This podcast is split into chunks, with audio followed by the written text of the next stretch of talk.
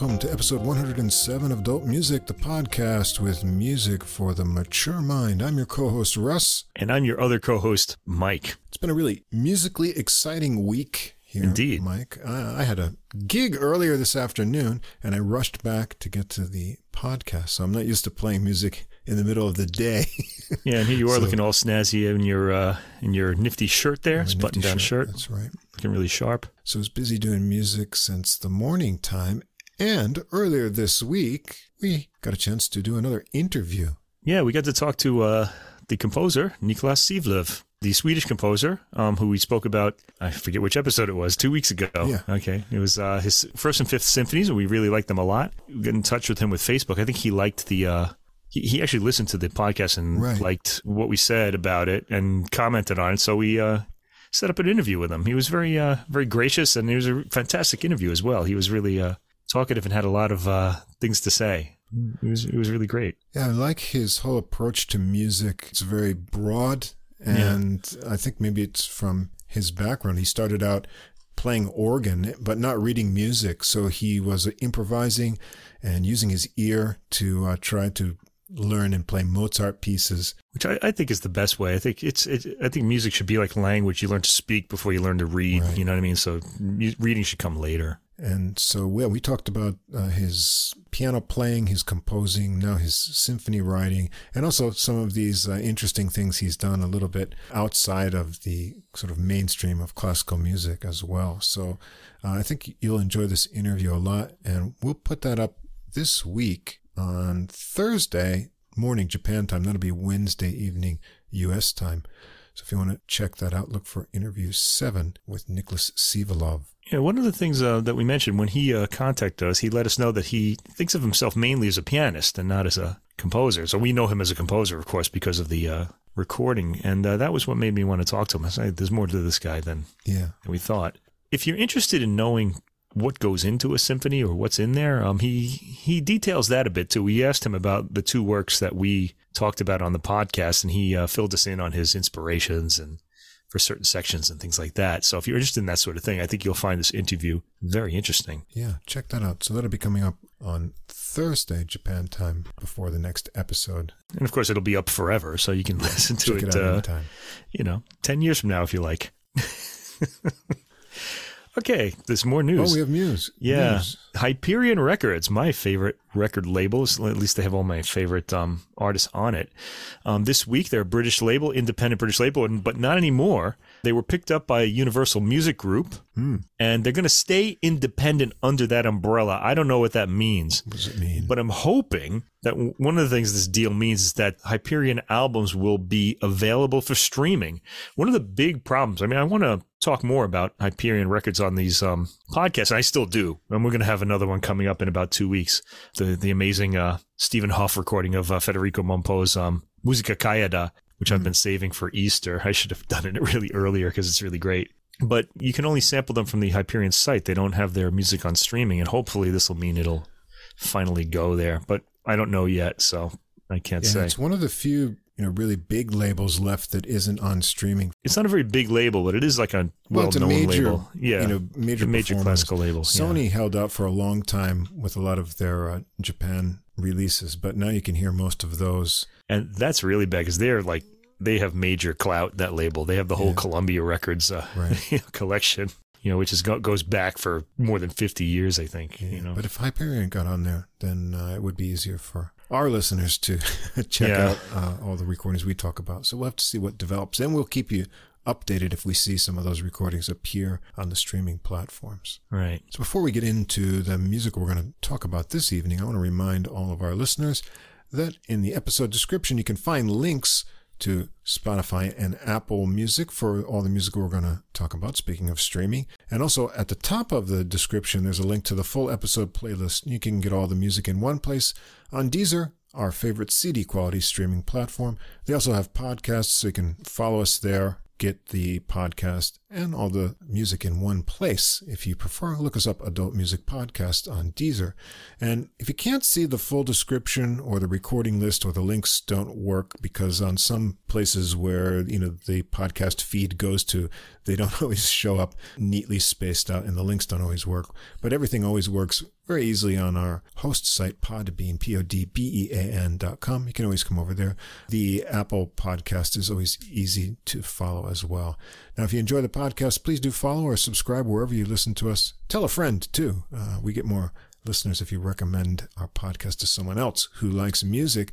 And if you just take a moment, give us a ranking or write a short review, that'll also help us get listed in the browsing categories and the recommendations there, and that helps us get new listeners as well. Come over and follow us on our Facebook page to get extra info, more new releases throughout the week. Put up a bunch this week as well.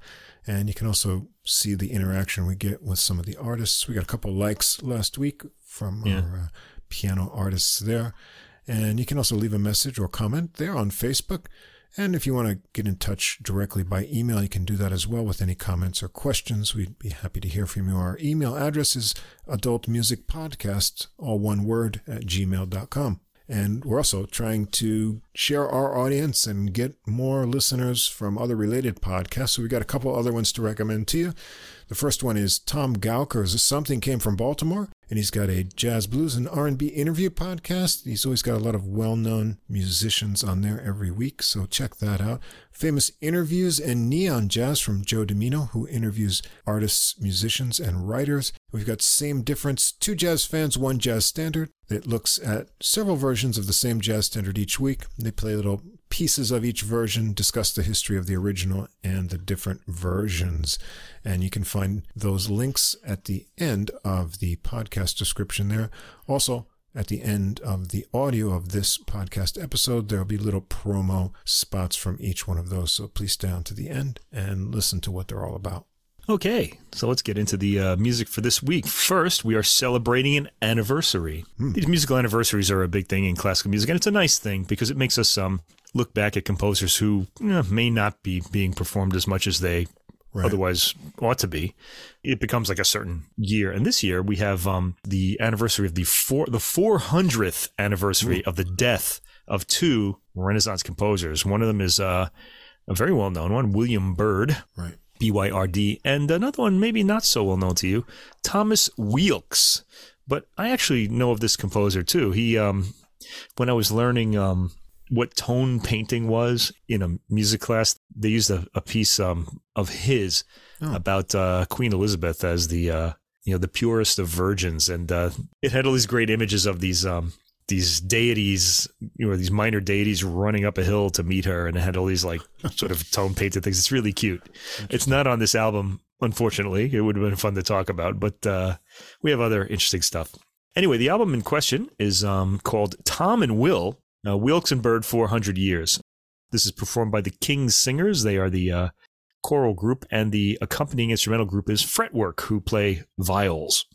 So that's what you're going to hear on this album. It's on the Signum Classics label, which is from Great Britain. Okay, so Byrd and Weelkes both died in 1623, 400 years ago this year. They were from different generations, though. They weren't like me and Russ or anything like that. Byrd died when he was in his 80s, and Weelkes died at the younger age of 47. Ooh. It's like almost half his age. Yeah, yeah. The two of them also had wildly contrasting characters, as you might imagine, given Weelkes that Weelkes was 47 years old when he died. Weelkes has been singled out for being the most insubordinate member of an unruly choir at Chichester. Oh, those choir boys. Call the police. He was admonished for being drunk in public in 1613. Yeah, some things never change, I guess. Right. And was, along with 10 other choirmen, reprimanded for failure to attend cathedral services. Oh, that would make the priest a little angry. Yeah. Why you're in the choir if you're not going to the cathedral service? Yeah, they sound more like a gang, to be honest. I don't know what's going on there. Anyway, Weelkes was finally dismissed as organist and choirmaster in 1617 for his notorious drunkenness and outrageous blaspheming. Oh. Now you got to keep in mind, it isn't like today where you want to serve your church and you go and you sort of, you know, do some music and you were respectful. This was a major position to hold, and it didn't really matter. You know, everybody would have been Christian at the time in England, you know, right? But you wanted these posts because they gave you status and they were high paying as well. Yeah. But he didn't really seem to be able to settle down. He did remain in his post as a singing man, though. He was in the choir. Weelkes was unreformed the remainder of his life, and it was noted that he continued to utter curses and oaths that both profaned the service and outraged those who were present. I think I read something that the Surrealists or the Dadaists used to interrupt church services in Paris at the beginning of the 20th century in much the same way. Anyway, he ended his days, this is Thomas Weelkes, in London and died in the house of a friend. And the friend, ironically, was named Henry Drinkwater. How did things like that happen? Anyway, William Byrd, on the other hand, was a different type. He remained faithful to his Catholic faith in mostly Protestant England at the time until his death, and can be found in contemporary court documents petitioning the rights of fellow Catholics. So Byrd was a good guy. He stood up for his fellow Catholics. He had high status in society, was immune from persecution because of that high status. He attracted the patronage of some of the greatest personages of his time, and I think that includes Queen Elizabeth, who will not the one that recently died, but the one from the Renaissance, who Shakespeare was. Byrd and Shakespeare, incidentally, were contemporaries, so I don't know that they knew each other, though.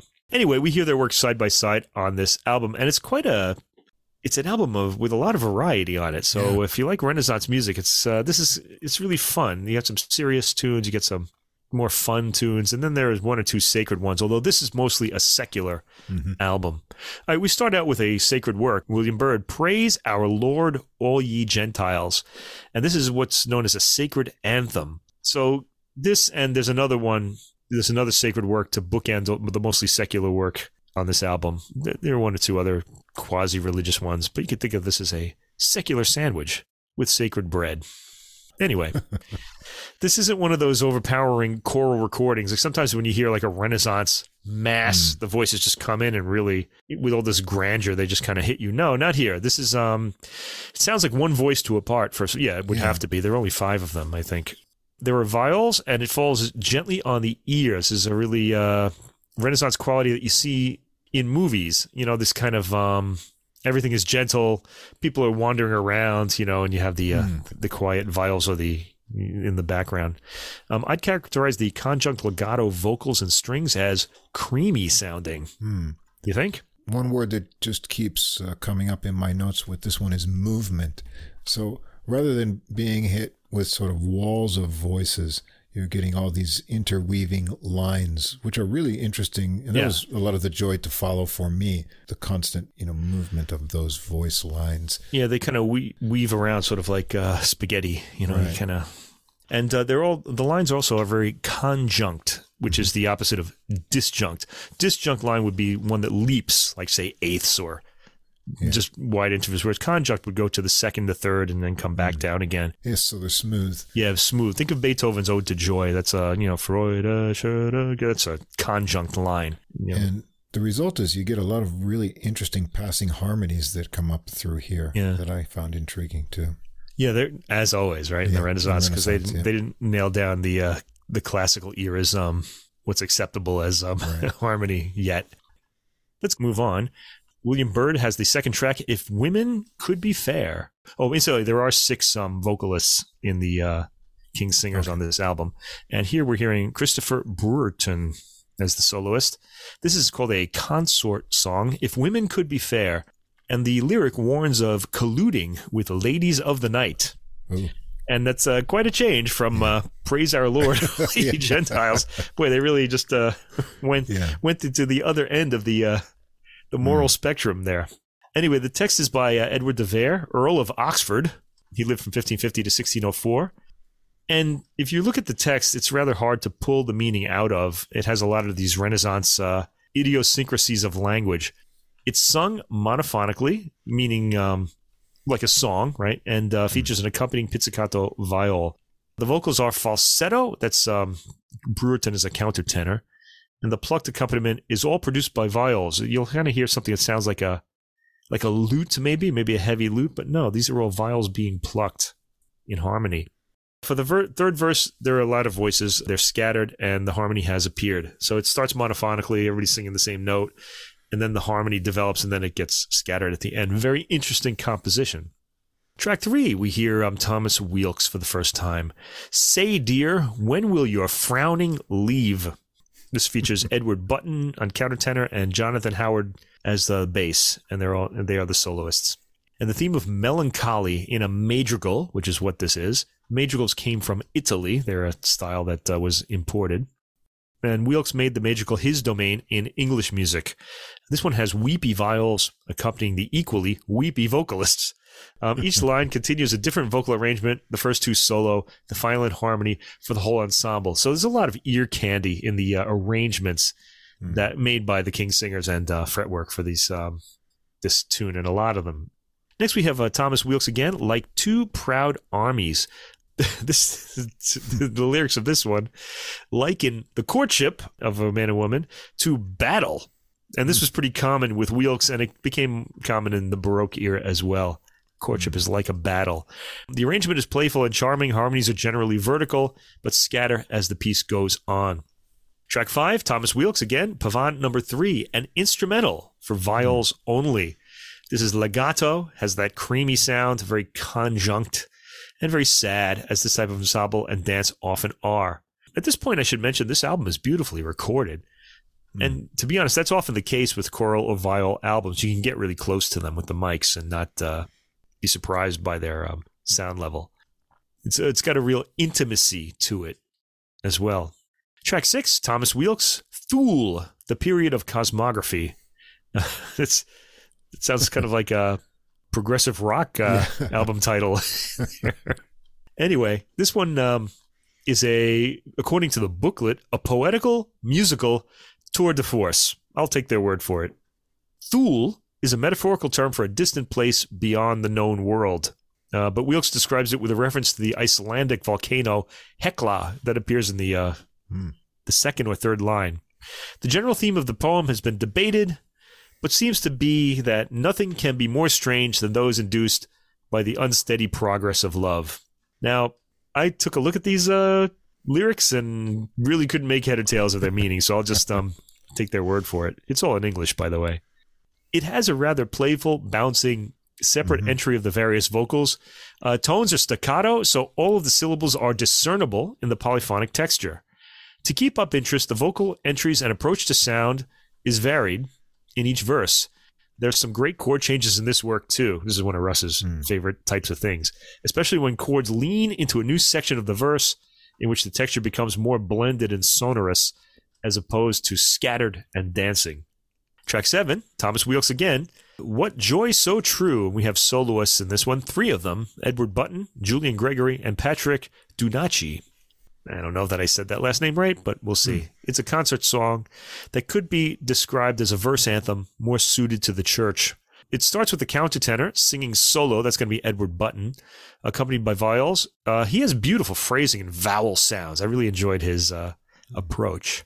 The second verse is sung by the ensemble. The tenor Julian Gregory sings the second verse. And I like this approach of changing the voice for different verses. It sounds like it's being handed off, sort of like a relay race.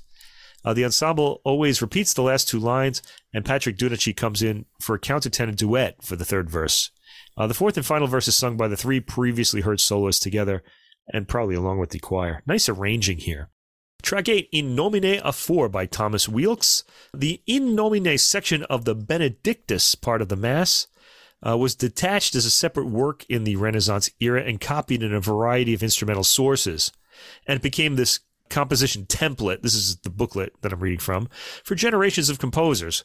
So students, I guess, studying composition, and composers themselves, up to the time of Henry Purcell.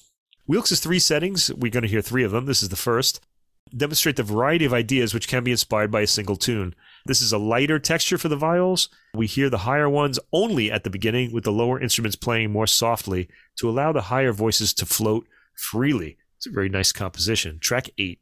Moving on to track 9, we hear from William Byrd again. And we're setting up kind of a dual track situation here, which I'll explain in a moment. William Byrd, Ye Sacred Muses, and Patrick Dunachie is the soloist here, countertenor. This piece is an elegy written for the death of Thomas Tallis, who was Byrd's mentor, colleague, and friend for much of his life. The viols are deep, closely harmonized, and have that mournful feel we often get from a consort. Dunachie's voice contrasts well with the other countertenors, Edward Button. His tone is more diffuse at the edges and brings a completely different quality, really. So if you think countertenor voices are just high and sound the same, try to compare these two guys. They actually sound very different. I'm enjoying the variety not only of the material, but of vocal coloring of this album. Okay, track 10, we get a contemporary composer, James MacMillan, commenting sort of on William Byrd's work with his music. It's called Ye Sacred Muses. It's a contemporary reimagining of Byrd's elegy. Like Byrd, MacMillan is Catholic. He is, in fact, very Catholic, because I think just about every work that he composes has something to do with Catholicism. So it's nice having one Catholic composer honoring another. The haunting last words of Byrd's elegy, which is Tallis is dead and music dies. Ooh, devastating. Anyway, they're changed by MacMillan to Will, meaning William Byrd, is dead and music dies. And despite this being set for viols, MacMillan sets them to sound more like a contemporary ensemble. You'll hear this right away. The arrangement of the vocals is very much of the late 20th, early 21st century. Harmonies are less, probably sonorous isn't the right word, but they don't like all blend and sort of in the way that the close harmony of the Renaissance does. These are all sort of, they're harsher harmonies here, but they're never the point of being unpleasant. The various sections show a lot of variety of harmonic spacing and instrumental technique. They can seem otherworldly to our more contemporary ears in the context of this album. There are a lot of solos dispersed in the piece for the singers, each taking his in an understated way, wanting to blend in with the texture. There's an interesting climbing harmony towards the end in the viols in the 6th minute, and a lovely resolution at the end. But these compositions do stand out on this album. The harmony is totally different. Anyway, track 11, back to Thomas Weelkes, another in nomine. This is an instrumental work. And after that MacMillan piece, this sounds like another era, which it is. But it's more calm, let's say. The harmonies are less adventurous, in keeping with their time. It's mournful and pretty, like the previous in nomine. And track 12, we have Thomas Weelkes, Hark, O Ye Lovely Saints Above. This is one of Weelkes' most popular madrigals, and it has fa-la-las in it, following each verse. And they're pretty characteristic of his more popular pieces. It's happy and cheerful, especially due to the fa-la-las. It's got a festive, dancey quality to the vocal rhythms. There's a little amusing tone painting on the words, Why Weep Ye? Okay, so I mentioned the Thomas Weelkes. I learned about tone painting mostly from Thomas Weelkes, or word painting. It's illustrated by the ensemble, where the words are stretched out in a heavier, mournful manner when they sing the words, Why Weep Ye? You'll hear this right away. It really stands out. But the mood is only temporary for these words, and then the dancing resumes. It's pretty funny. So that's track 12. We'll make sure you hear that.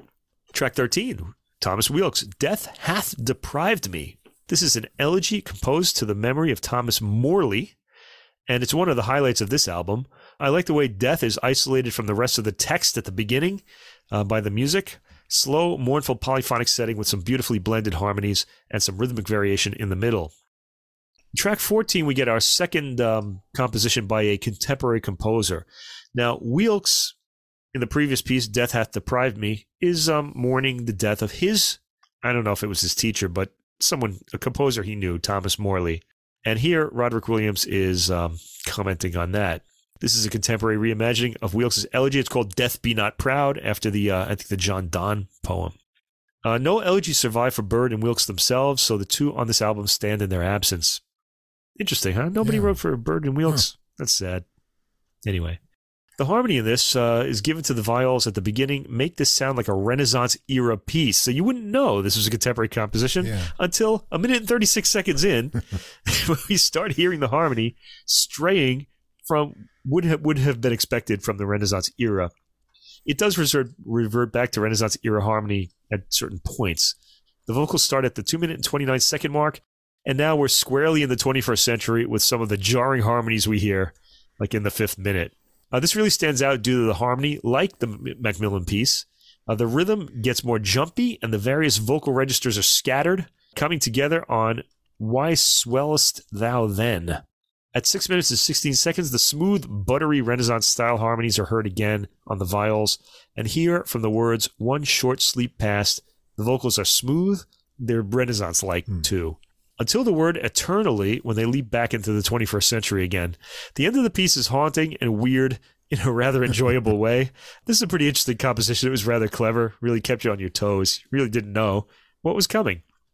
Track 15, Thomas Weelkes. The third and final in nomine of the album. We're in the comfortable, smooth Renaissance era sound with conjunct melodic lines. I kind of like the way they reset us back into the sound world of the Renaissance with these in nomine works after the two contemporary compositions. Track 16, William Byrd, Who Made Thee Hob? Christopher Brewerton and Nick Ashby are the soloists. This is a consort song, which is akin to the madrigal, but it has voices, well, they all had voices, viols together.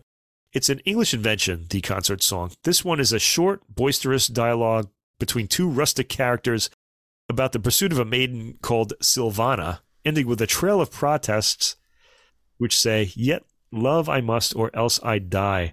There's a Shakespearean, like, drunken type rhythm and melody to this. I think of Purcell's Fairy Queen when the fairies are pinching one of the characters and he's drunk and kind of sings off-key.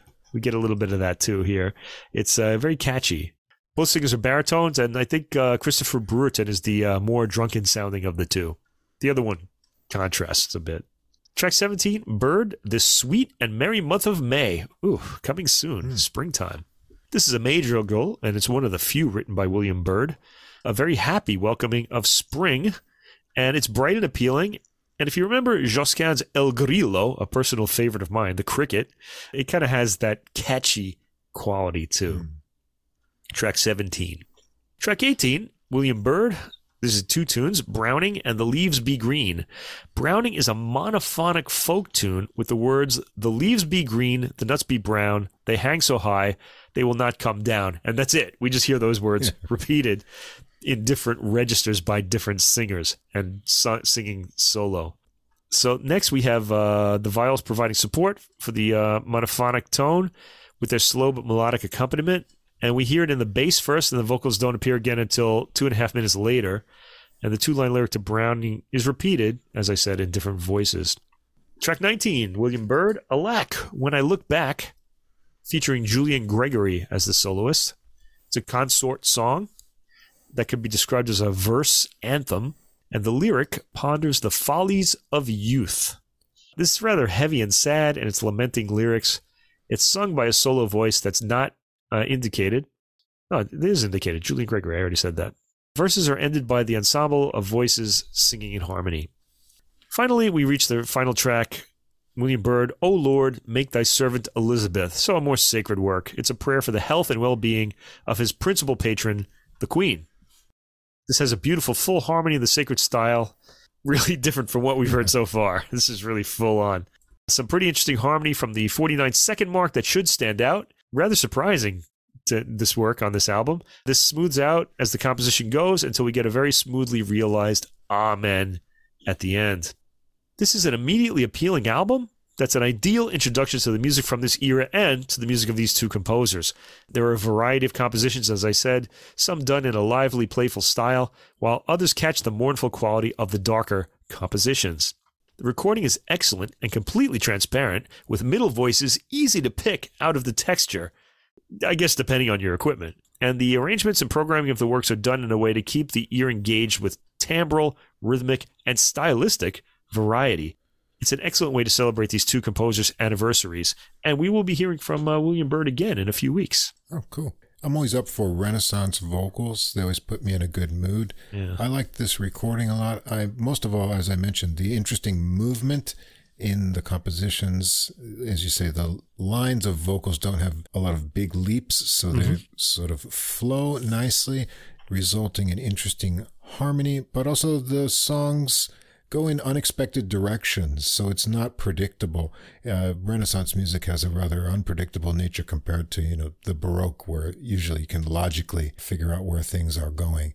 Also, some of these tunes have a really joyful bounce in the rhythms, in the phrasings of the vocalists, so I liked that a lot. There's a sense of energy that comes through them.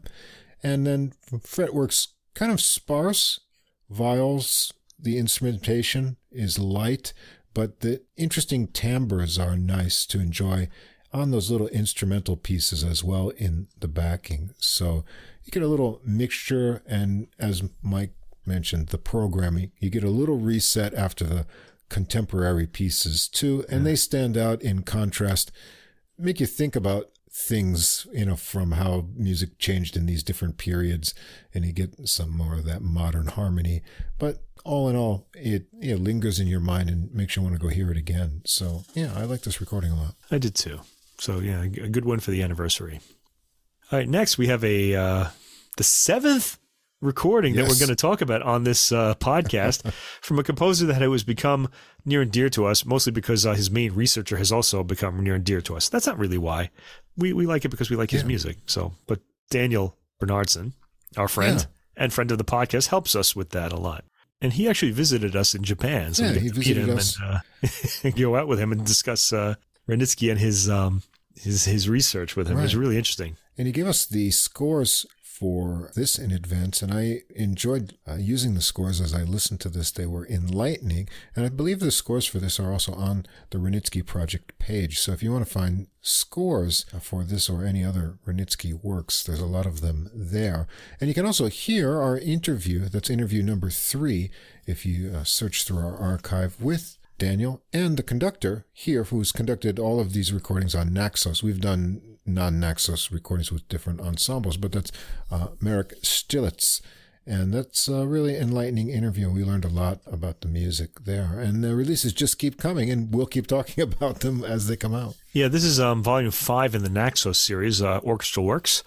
This one has a ballet called Das Listige Bauernmädchen, which translates as The Cunning Farmer Girl. Look out for those farmer girls. And there are 2 other pieces, Vorstellung and Quod Libet, Contradance. And this is performed by, of course, the Czech Chamber Philharmonic Orchestra, Pardubis, by Marek Štilec. And this is on the Naxos label. The notes in the booklet are by Daniel Bernhardsson. Yes. And I'll be quoting from them liberally because we really need to in order to understand some of the scenario here. It's a little, it's actually quite interesting. I wrote a reminder here. Wranitzky was born in the southern Moravian village of Neureich, which is today Novarice in the Czech Republic. So he's technically Czech, or I guess you could call him Bohemian from the time. I had completely forgotten that. So right. I'm glad that Daniel mentioned it again in the booklet. Anyway, he was a composer that was much, whose music was much loved by the Empress Marie-Therese, the second wife of Franz II, who was an important musical patron in Vienna at the turn of the 19th century, going into the 19th century. Anyway, her music collection has provided us a lot of Wranitzky's surviving works. That's how we know them. And the ballet Das Listige Bauernmädchen, which you're going to hear here, is one of them. Okay, the first 22 tracks on this album are the ballet. Don't worry. We're not going to go track by track through this one, as I think I can sum a lot of them up pretty quickly. Anyway, what this is, it was composed sometime between 1795 and 1805, so we're not really sure. That's after the death of Mozart, by the way. And that would be 1803 is a magic year in classical music. That was when Beethoven's Third Symphony, the Eroica, premiered. So things were slowly changing after that. Anyway, there's no ballet libretto or scenario surviving for this work. But it turns out that Giovanni Paisiello's opera Il Matrimonio Inaspettato, or The Unexpected Marriage, I hate when that happens, don't you? Yeah. On the stage, it's okay, but in real life, no. 1779 was known as Das Listige Bauernmädchen in German translations. And the plots line up with what we hear in the ballet score. So we're guessing here, and I guess Daniel is guessing too, that this is in fact the story of this ballet. Basically, it's a self-made rags-to-riches farmer named Tulipano has bought a marquisate, and he's made himself a marquis, and arranges a marriage between his son Giorgino and the Countess Olimpia di Sarzana. Okay, but Giorgino loves Vespina, a wealthy neighboring farmer girl. You know, it's a good thing she was wealthy, because this would be a big problem if she wasn't. So she impersonates the countess. So she's cunning, you see. She impersonates the Countess. Tulipano blesses the young couple, and when the real Countess arrives, Tulipano doesn't recognize her. She's outraged and has two of her squires challenge the father and son to a double duel. All right. I love ballet and opera, don't you? Anyway, Tulipano and his son are about to lose, but Vespina's servants come and chase the adversaries away. Tulipano marries his son to Vespina, then discovers the deception. And to remedy the Countess's offended honor, Tulipano offers his own hand in marriage to her.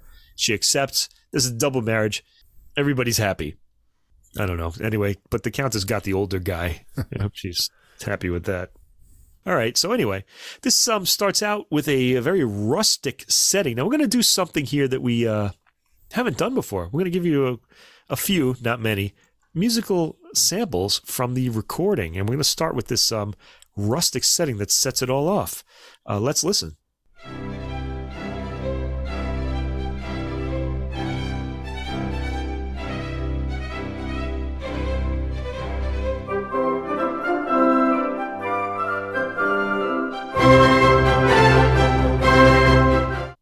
And there you have it. Energy in the recording is good, as you heard, as is the sound quality. Detail emerges. This recording has more of a matte finish to it than a glossy one. This is a sound that I associate with Middle and Eastern Europe. Remember we talked about the Superfon label and how they get that less glossy sound. This has a real rustic character to it and a triumphant ending to the cheerful overture. Next, we hear a series of lively dances, starting off the orchestra and really lifting our spirits. We get to track 6, and judging by Daniel's notes, this would be Giorgino's Serenade to Vespina, and he's apparently playing it on a guitar because there's a very pretty, I guess, guitar arpeggios that we hear. A real surprise, really surprising change. It's mandolin, right? Oh, it's a mandolin. Yeah. Well, it could be a lute too. I'm not really sure. Is it a mandolin? You looked at the score, yeah. So. Mandolin. Okay. It's a surprise, though. It really is a surprise. And you also it's a score there, yeah. It's accompanied by gentle pizzicati in the bass. And we have to hear this. Let's get a sample of that.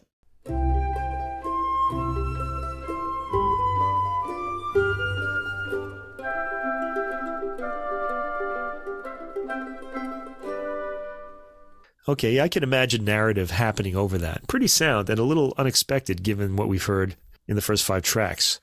And we get into some more narrative music. Pretty... you know, what we expect of the time as the story goes on.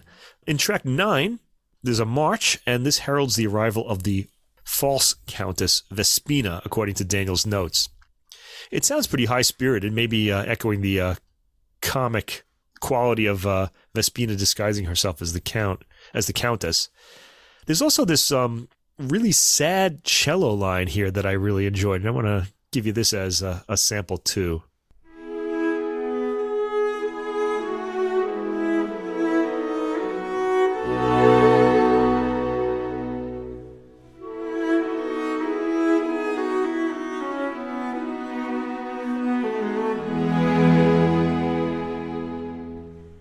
Okay.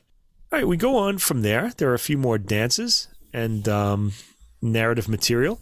And when we get to track 16, we hear trumpets, and this is where the duel happens in track 16. This is number 13 in the ballet itself.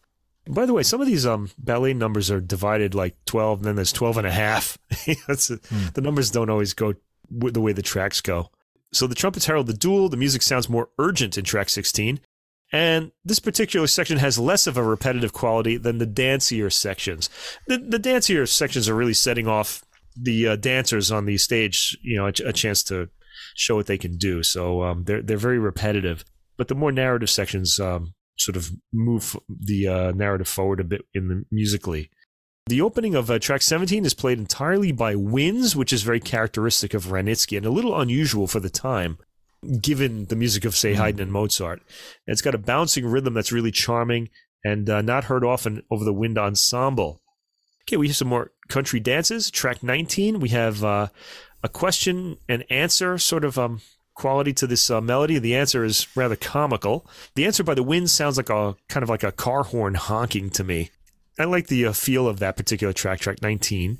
In track 21, we get a moderate tempo which also has an appealing lilt to the melody, and I love the orchestration of this particular track. Finally, in track 22, a contra dance, we're back to a rustic droning bass like we heard at the beginning. Has the sound brightened from the beginning of the piece? I don't know. Maybe I got used to the sound quality throughout, which is very good, I have to say. But I think it sounds like a little brighter at the end. Yeah, I picked up a few things in this work that I really found quite interesting, and I was glad to have the score to look through. Just go back a little ways, a couple harmonic things that are really nice, because most of the keys are kind of what you imagine in the classical period. The different movements have kind of a logical progression of keys. But on track 12... Oh, I skipped over this. We had talked about this. Yeah. Number 9. Okay. Catch the surprise at the end. It's in the key of F, and right at the end, you're going to get a F7 chord with the E flat in it, and it really sticks out. Yeah. And so the next movement is in, B flat. So you've got your 5-7 chord, but you don't know that's coming. And after the gap, so it's kind of a little wake up nod. And I had to go back and make sure that I actually heard what I thought I heard. And then I looked in the score and I said, oh, yeah, that's a nice little kind of joke. I don't think I've heard that done quite in that way. Yeah, that's the end of track 12 to the beginning of track 13. Yeah. And there's one other really nice change. That's in track 19. Here you're in the last section of it, and you're in B flat major, and the last section of that work, which goes into like a 6/8 triplet feel. The previous part was in 2/4, and it goes from B flat to D major. So there's this real lifting and brightening effect before it goes, into those last sections. And so having the score there to confirm what I thought I was hearing in both of those spots were really interesting. But I liked this piece. It's got those great melodies everywhere that Wranitzky is really good at. He's such a great... He's a good melodist. Yeah, melodist. And also what's nice in here is the varied instrumentation. You get a lot of winds, but they're used differently in different places. There's a lot of really good bassoon parts, and the key changes, as I mentioned, and it's really quite rhythmic in these different dances and getting different feelings and moods by changing up the time signatures and tempos throughout. So you really want to be watching what the story was to go with this music. But I imagine that it really pushed the story along with whatever was going on stage. So I found it light and entertaining, but very well crafted and enjoyable piece. Would have been nice to have been there, right? With all those ladies with their powdered wigs and, Okay. So we move on. Tracks 23 through 29. There are a lot of tracks on this album. They're all really short, so they separate short movements. There's a piece called Vorstellungen, which means, it could be translated imagination or even fantasy. So you can think about it like that. It's a divertissement zum... the 13th of February, 1803, so it's from the year 1803, and it was apparently a staged work. There's no scenario surviving, but there must have been plenty of pantomime, judging by the imaginative score, as Daniel tells us in his notes. Okay, so it starts with an introduction. It is a very imaginative score, in fact. It has a big, ominous largo opening, even though it says adagio. I thought this was slower than adagio, but still, it sounds ominous. There's not much room ambience. The sound is closed in and has that matte finish. And the work itself has some interesting orchestration with an English horn, I think. See, I should have looked at the score. I would know what it was. But oboe here, I think. Oh, it's an oboe here? Oboe, okay. Bassoon, horn. Yeah. It sounded reedy to me, so I was thinking, okay. It plays a phrase that starts with an octave, leap, which I thought was really interesting. Track 24, the Allegro, cheerful, chirpy, spring-like classical era theme with an interesting bridge and interrupted phrases and gliding second theme. And we hear them repeated after some intermediary material. Track 25, the Andante, and then moving to Allegro, is dreamy, answered by accented chords, followed by a short phrase, a creative use of the winds in this movement as is nice characteristic of Wranitzky's music. Okay, moving on, track 26, number 3 in this suite. A guitar and flute start this chipper spring-like movement off, and one can easily imagine a light pantomime being acted out on the stage to this. This is really pretty. I like the orchestration here. Track 27, Allegro, has a full orchestra, has charming melodies. There's a piccolo, I think. Yeah, piccolo. Yeah, sounding like a fife with drums at one point. So put me in the mind of the American Revolution there. Piccolo, oboe, bassoon, trumpet, and I thought I got a kick out of this soldier's drum. Soldier's drum. Yeah.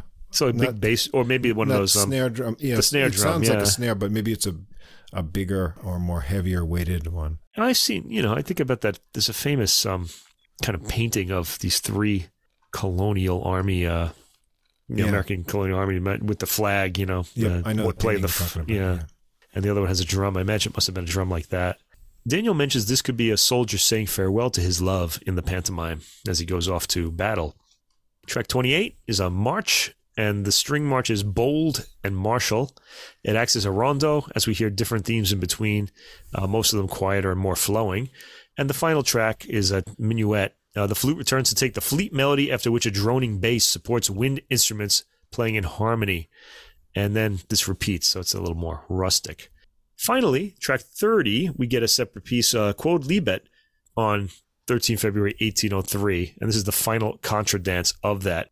Now, a Quod Libet, if I remember, there's one of these in Bach's Goldberg Variations, is a set of popular tunes that kind of get mixed together, and you're supposed to sort of invent something on them, and that's apparently what's happening here. It picks off where the previous divertissement left off. It's kind of a parody piece, a Quod Libet. It uses a lot of borrowed material, and often from popular tunes of the day, the audience would recognize them. Daniel tells us this Quod Libet features a sizable collection of original and borrowed ballet numbers and popular dances. And the contradance theme frames a host of contrasting sections with descriptive headings like illness, labor, happiness, gallop, caprice, beast of burden, bear, and judgment. It would have been nice to follow along the score and actually figure out where these were.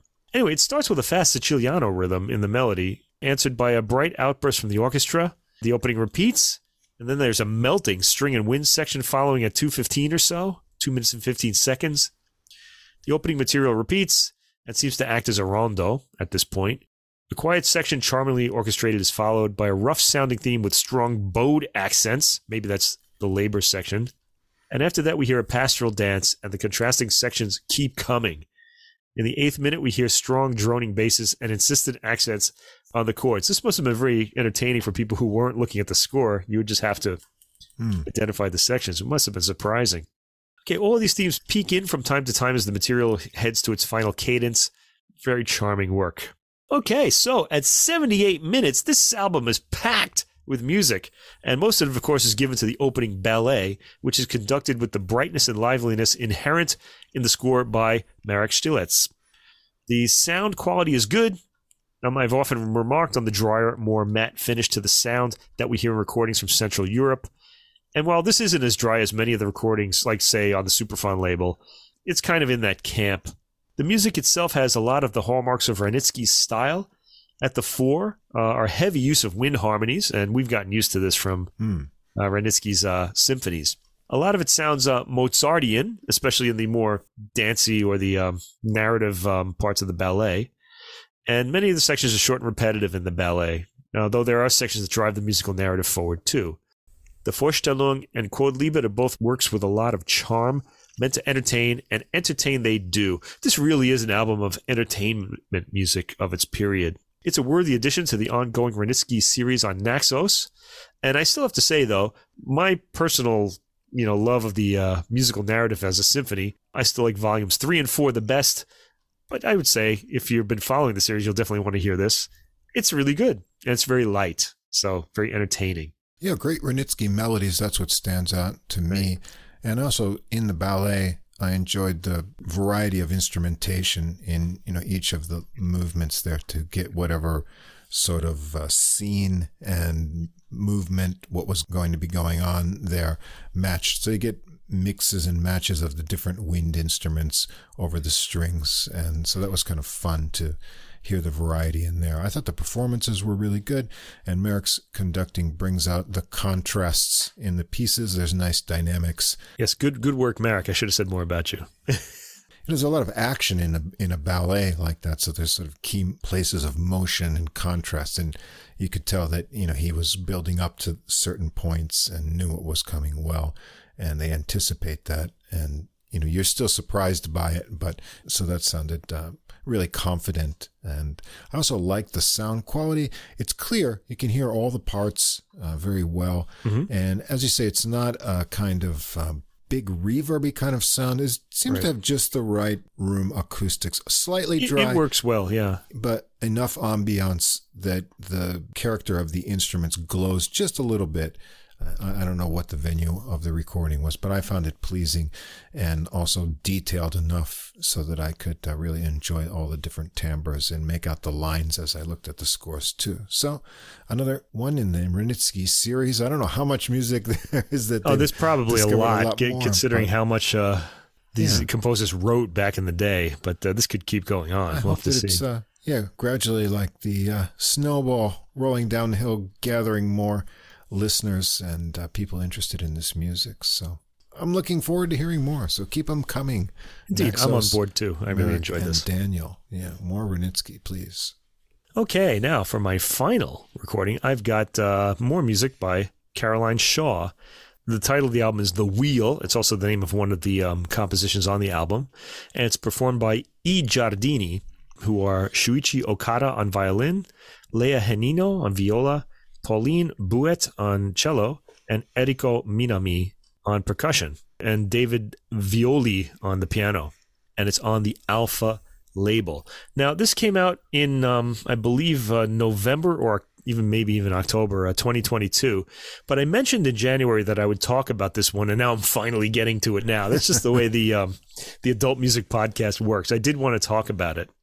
And next week I'm going to do... Incidentally, just a little highlight, all women composers for the classical side of things next week. And I wanted to make sure I got this one in too, because I have three other ones for next week. Actually, I have four. One of them will only get a mention. But anyway, I have the CD of this. And before I talk about this album, which I really was very interested in, this might be the best recording of Shaw's music that I've heard so far, although I'll compare it to some others too. I need to talk about the CD. All right. Now, if you're going to go and listen to this on streaming, you're all set. Just give it a listen and you can follow along my notes. The CD is there's a problem with, well, maybe there isn't anymore. There's a problem with the CD if you have this. The booklet note follows the track listing on the streaming service, which is correct according to Alpha Records. I actually talked to somebody who was representing them, and he told me that the streaming order is the correct order. Now that's the order in the CD booklet. The problem is on the CD itself, we don't get the correct track order. They've messed up the tracks. So if you happen to have this CD, you might want to check. If your first track is 6 minutes long, you have a CD that is not in the correct order. The first track should be around 10 minutes long. Now I wrote to Alpha Records and they told me that they have corrected this and they're going to send me a new CD. So I'll have to wait probably a month to get this, but we'll find out if they actually did correct it. When I first wrote to them, they told me, oh, yeah, there was a printing problem with the CD booklet, but we've corrected it.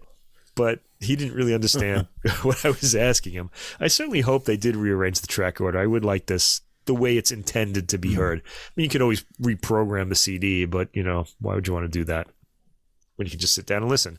Anyway, I'll be talking about this on the order it's on streaming, which is the correct order. So if you have a CD not in the correct order, you're going to have to make an adjustment. If you have the CD, the track order is this. Number one, track one, Limestone and Felt. Track two, The Wheel. Track three, Gustave Legray. Track four, Boris Kerner. Track five, In Manos Tuas. And track six, Thousandth Orange. So that's the first and last tracks have been reversed on the CD. Anyway, let's go in the order of the streaming, and I'll talk about these tracks. All right, first of all, let's talk about Caroline Shaw herself. She wrote the booklet notes explaining the inspiration and technique behind all of the work on this album. Now, I happen to know that Caroline Shaw, because she mentioned this in a note to other pieces on another album, likes the writing of Marilynne Robinson, and you can sort of tell by her own writing because she's very thoughtful. In her writing, she tries to go deep on what are seemingly very simple things, and yet she's not complicated. She's almost completely without guile in her reading as well as in her composing, and this is one of the things that I find refreshing about her music, especially in this crazy world that we live in today. I don't know how she's remained so sincere. She's rather a rare creature these days. Anyway, her booklet notes are worth reading. And I once joked that she's overeducated in the humanities, as I personally want to be. I'm overeducated in the humanities too, but not as much as she is. She seems to really think about this stuff a lot. Anyway, she seems to be more overeducated than I am. The first piece on the streaming is Thousandth Orange, and this is for violin, viola, cello, and piano, written in 2018. Now, Shaw, in her notes, explains that this is about the tiny revelations that living with something for a long time can open up. Shaw gives the example of still life paintings, where after the 10th or 100th or 1,000th time one paints, or looks at, or eats an orange, so there's the title, The 1,000th Orange, it's just as beautiful as the first time, if you're looking at it with fresh eyes.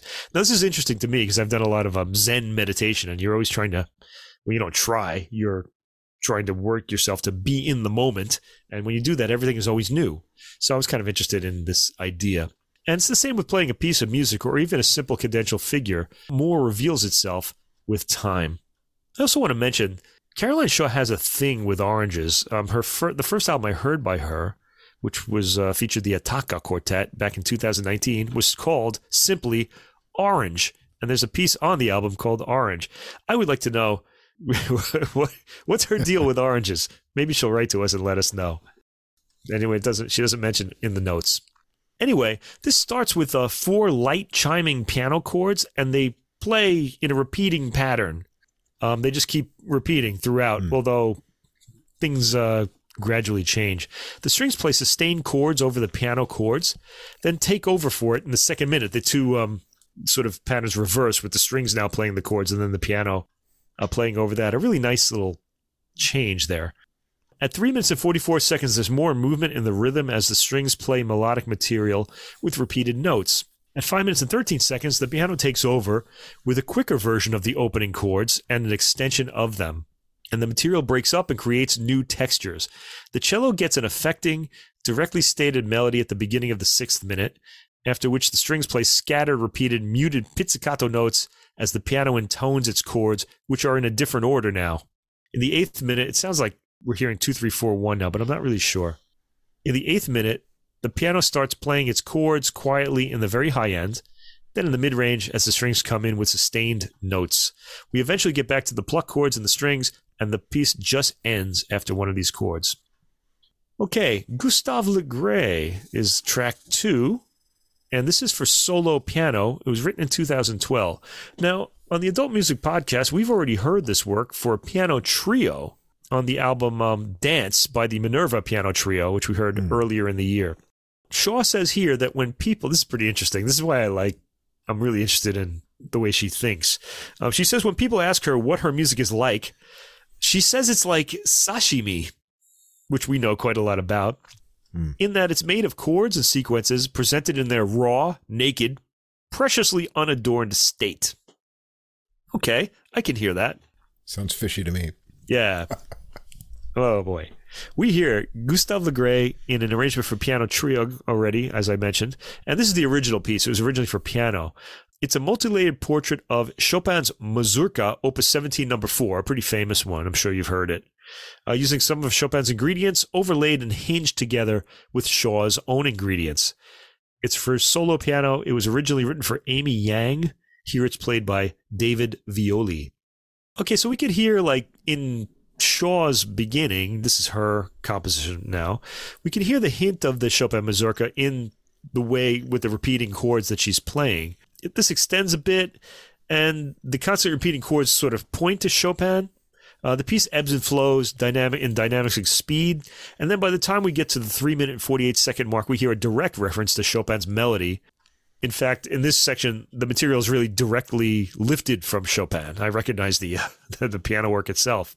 I think we hear the entire Chopin piece, in fact, with occasional counter melodies of additional material added by Shaw, which is always enjoyable. I kind of think about this, if you've ever heard the... this isn't a virtuoso piece by any means, but if you've ever heard Godowsky's Studies on the Chopin Studies, which seems extremely redundant and really crazy to me. But he's sort of adding his own material to that. And I think she does a little bit of that, although much more subtly than Godowsky did. Those people were really nuts. By the way, there's a great recording by Marc-André Amelin of the Godowsky Etudes on the Chopin Etudes. In the ninth minute of this piece, Gustave Legray, we're hearing new harmonies and rhythmic idiosyncrasies in Chopin's theme. We get away from Chopin in the 10th minute with a chord pattern heard in the bass, and the rest of the piece is, as at the beginning, Shaw's material. All right, the work commissioned for this album, The Wheel, commissioned by the ensemble I Giardini, who we're hearing here. But this is for piano and cello only, and it was composed in 2021. The title comes from Shaw's concept of fragments of chord progressions and melodies that cycle around each other. They're playing different modes along the way. She says the piece, or the second half of it, it's not really clear from her notes, is like finding an internal rhythm and calm in your inner voices and reflections that carries you through when, for example, you're walking alone through a city at night. So you got to imagine yourself, there's all these things happening around you, but you've got this sort of still point in your mind that you've calmed yourself down. So it's an abstract idea, but something we're all familiar with from our own experience, so we should relate to this pretty well. The piano's accompaniment of the various sounds on the cello is very minimal in this piece, consisting of quiet, repeated notes on the beat occasionally. There's a buildup of volume in the 3rd minute as the cello becomes more aggressive in its chords. This softens to a piano line, with the cello now accompanying by plucking its strings. The rolls reverse again. I really do like this technique of hers where she'll reverse the roles of the two instruments. It's always very obvious, and just noticing it just kind of makes me smile. I really like it. The roles reverse again in the 4th minute. Keep an ear out. This happens often. A crescendo is interrupted with silence at 7 minutes and 24 seconds, and we go right back to quieter material. All of it's simple and appealing. There's another crescendo, getting loud and breaking through to the higher end of the piano. At the end, we have angel-like chords quietly played on the high end of the piano, with the cello marking time via pizzicato. I guess she's found her quiet place in her mind at this point. The big throaty tone of the cello helps this piece in its appeal. Track 4, called Boris Kerner. Kerner's a real person. He lives in Stuttgart, I guess we should say, and is the author of a book called Introduction to Modern Traffic Flow Theory and Control, The Long Road to Three-Phase Traffic Theory. Shaw says this work is one in a series based on the phrase, the detail of the pattern is movement, which I guess comes from the book.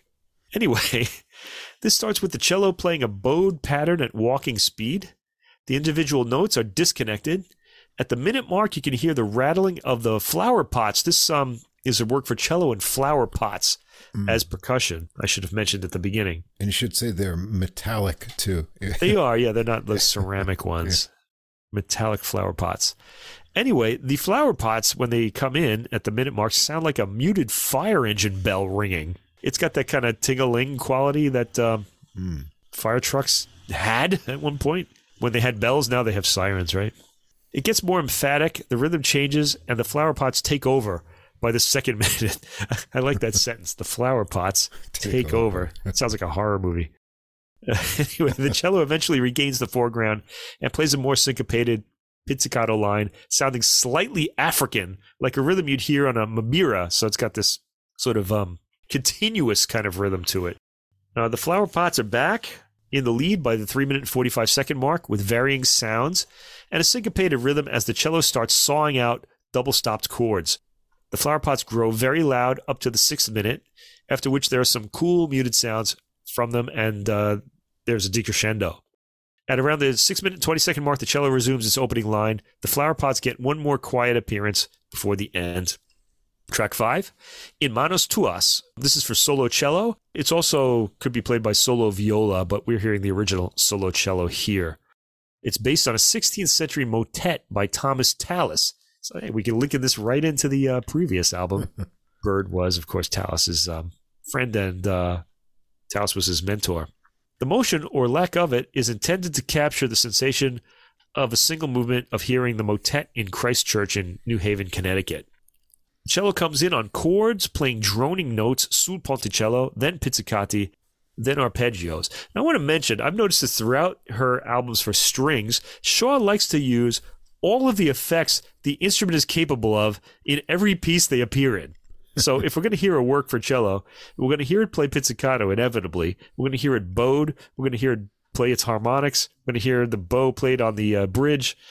Every imaginable effect that's been used is going to be used in her music. And she kind of does this, I guess, as different sections, as different expressions of the piece. It's like the totality of what the instrument can do and not what the player can do with it makes up the body of the piece. At the 2 minutes and 55 second mark, we hear plucked arpeggiated chords, then bowed arpeggiated chords. And I'm not really picking up a sense of the Tallis motet in this piece, but as she says, the piece is based on the sensation that it causes for her. It's an appealing listen, full of interesting sounds produced by the cello. At 4 minutes and 45 seconds, we hear harmonics for the first time in the piece, then a melody plucked out of the instrument, and the Tallis theme, I guess. We heard this earlier as well, so you do hear it, but it didn't really strike me as Tallis-like, shall we say. But I'm sure it is. We'll have to hear the original Tallis piece. Anyway, the sixth and final movement is a piece called Limestone and Felt for cello and viola. I actually enjoyed this one, I think, the most. The theme is two surfaces, one hard and one soft. Shaw imagines the hocketing pizzicato and peeling motivic cannons, the limestone, as part of a whimsical, mystical, generous world of sounds echoing and colliding in imagined eaves of a Gothic cathedral. These are contrasted with a delicate, meticulous, and almost reverent placing of chords, this would be the felt in the title, that to our ears today sound ancient and precious. So think loud and hard and soft and quiet for this piece. You'll hear the two juxtapositions often. Pizzicati provide all the texture at the beginning. It sounds like the cello is muting its string on certain pizzicati, getting a kind of Asian sound out of the instrument, like a shamisen would make, the Japanese instrument. Chords are plucked out of the higher instruments, giving a thick-stringed, loud lute effect. The entire texture of this work is very appealing, and there's a pop song-like repeating rhythm. Bowed strings appear at 1 minute and 55 seconds, but they play in a disconnected way. We hear sul ponticello playing at the end of the 3rd minute. There are a lot of effects in this work, as in the previous one too. At 4 minutes and 12 seconds, swooping, circling bowed figures are heard, a total texture change. It's very appealing, and it's very cool classical music. Okay, so the music here sounds really fun to play, and you get that sense that I Giardini are enjoying themselves when you listen to this album. It's also very direct and uncomplicated. Direct is the key word here. This one goes right into your ear and into wherever it's going to go in your body. Sincerity is the word commonly used to describe Shaw's music. And as I mentioned earlier, in our current partisan world of sniping and trolling on social media, it's especially refreshing music to hear. Sincerity generally implies simplicity, which is the case here, but it's a simplicity in the sense of a great teacher who can make complex topics easy to understand without really losing any of the complexity. It's sort of all implied. The complexity is there, but it's all clearly stated. I mentioned that Shaw thinks of her music as being like sashimi. I'd say it's also like a bowl of ramen, because you pretty much know what it's going to sound like before you hear it, how the strings will be used especially. You know you're going to hear all those effects. The approach doesn't vary much, but it's always satisfying like a bowl of ramen. That's why we eat them all the time. So you always go back for more. This album is probably the best one I've heard of her music so far, probably due to the presence of the piano, because the other two that I liked a lot were both by the Attaka Quartet. We did one earlier, and then there was one before we started the podcast called Orange, and those were all excellent too. So I think you should hear this, because I think it'll just make you feel. It's not particularly cheerful music. It's sort of thoughtful, but it's just the directness of it that's so refreshing. And I think we all need that these days. These are all very sparse works with a contemplative mood mostly. So I found them easy. Sparse is a good word. Yeah. I found them easy to listen to. It's easy to focus when you've got two instruments. Now, in the past, I've found her works to be rather episodic, with kind of startling quick changes sometimes. And there are unexpected developments in these compositions for sure, but they seem to follow arcs of development more than what I've heard in her works before. So I found myself more guided through them by what was happening. Yeah, I enjoyed these. My favorite, as with you, Limestone and Felt. Yeah, I guess I liked it best for the variety of string techniques that are used, the effects achieved by those techniques In other words, the expression and musical output. And then just the interplay between the viola and cello I found engaging. And so I like that one the best. Anyway, more women next week. All right, and now it's jazz time, and I do not have any theme this week other than all these records were released on the same day, and I wanted to sort of get things timely. You know, there's a lot of things coming out for spring, and it seems that in March, the big days were the 3rd, the 10th, and the 17th, so I've got these waves of new releases I'm working through. These all came out on February 24th. And they just struck me as interesting recordings with a variety of instrumentation, and that's why I wanted to get to them all. They do have a funky theme, a lot of them. At least two of them do. Yeah, there is some funky stuff going on here. But the first recording we're going to talk about is a little more flute, because a few episodes back we heard the wonderful flute of Isabel Bodenza, and we really liked that. That was flute, including bass flute with organ trio, which really blew us away. If you haven't heard that recording, you got to go back and check that out. And so we've got some more flute here, and we're going to go to Italy with, I guess you say, Michele? Michele, that would be my name in Italian, name, actually. Right? Yeah. And Michele Gori with the Flute Factor. And this is Dasè Sound Lab SRI. I don't know what that is. It's kind of a cool name. Dasè Sound Lab. Ooh, sounds kind of scientific. Scientific label here. Anyway, Gori is born in Domodossola, Italy, 1980, and he's one of the... I have no idea where that is. Do you know? No idea myself. You've been to Italy more than I have. I've been twice. I haven't been there. Okay. And he's one of the real prominent flute players on the European jazz scene, and he's also a specialist in using the entire flute family and electronics, which will hamper my explanation of what I'm hearing, because I often can't tell which register, you know, the flutes overlap right in the family, and I don't know. Sometimes I think it's alto flute or bass flute. And as far as the electronics, you can see some really cool videos of him on YouTube using loops and playing over himself. And it's all done really subtly and musically, so it's really cool. But I don't know what he's doing. There's no documentation of that for what I could find online on this recording. So just know that it's really cool flute things that are going on here. And he's actually also the only Italian flutist to have an academic position as professor of jazz flute. So his background, he graduated in flute at the Conservatory G. Cantelli of Novara. He got an honors degree in jazz music at the Conservatory G. Verdi in Milan, and also a diploma in jazz flute from the Centre de Information Musicales in Paris. And he's a jazz professor now and head of jazz department at the Conservatory of Music Emmanuel Chabrier, Clermont-Ferrand, France. And he's got two other albums under his own name, also with the Michele Gori Quartet, My Jazz Flutes and Flute Stories. But here we've got the Flute Factor. So Gori's on flute, and we've got Roberto Olzer on piano and electric piano, Roberto Mattei on bass, and Nicola Stranieri on drums. As I said, I won't attempt to know what kind of effects and things are going on, but there's some interesting tones that come out. I couldn't figure this out either. Yeah. Sort of, we're going to start out with Revolution, and as Mike said before, a funkiness pervades some of the recordings, and this is a funky one for sure, with Mattei giving a 4-bar bass intro here, and check out the cool little harmonic diversion that comes right up in the second measure on that funky bass line. Stranieri and Olzer, who's on electric piano on this track, join in for another round of that intro pattern, and then the melody here is a 12-bar bluesy theme with some really cool alternating chords in the second half of it. And the bass and the flute sync up their lines, which was kind of cool too. You can hear harmonics in the flute, and I don't know how he's doing that. Is this an effect or part of his technique? It just sounds really cool. But they go around this 12-bar pattern twice. And Gori solos first, and his phrasing is fluid when he weaves his ideas in and out of the chords. They change up the form to 16 bars for the solos, and after one round of the original funky groove, they change it up to a fast swing with more chord changes added to it. Back to the original groove and an electric piano solo from Olzer.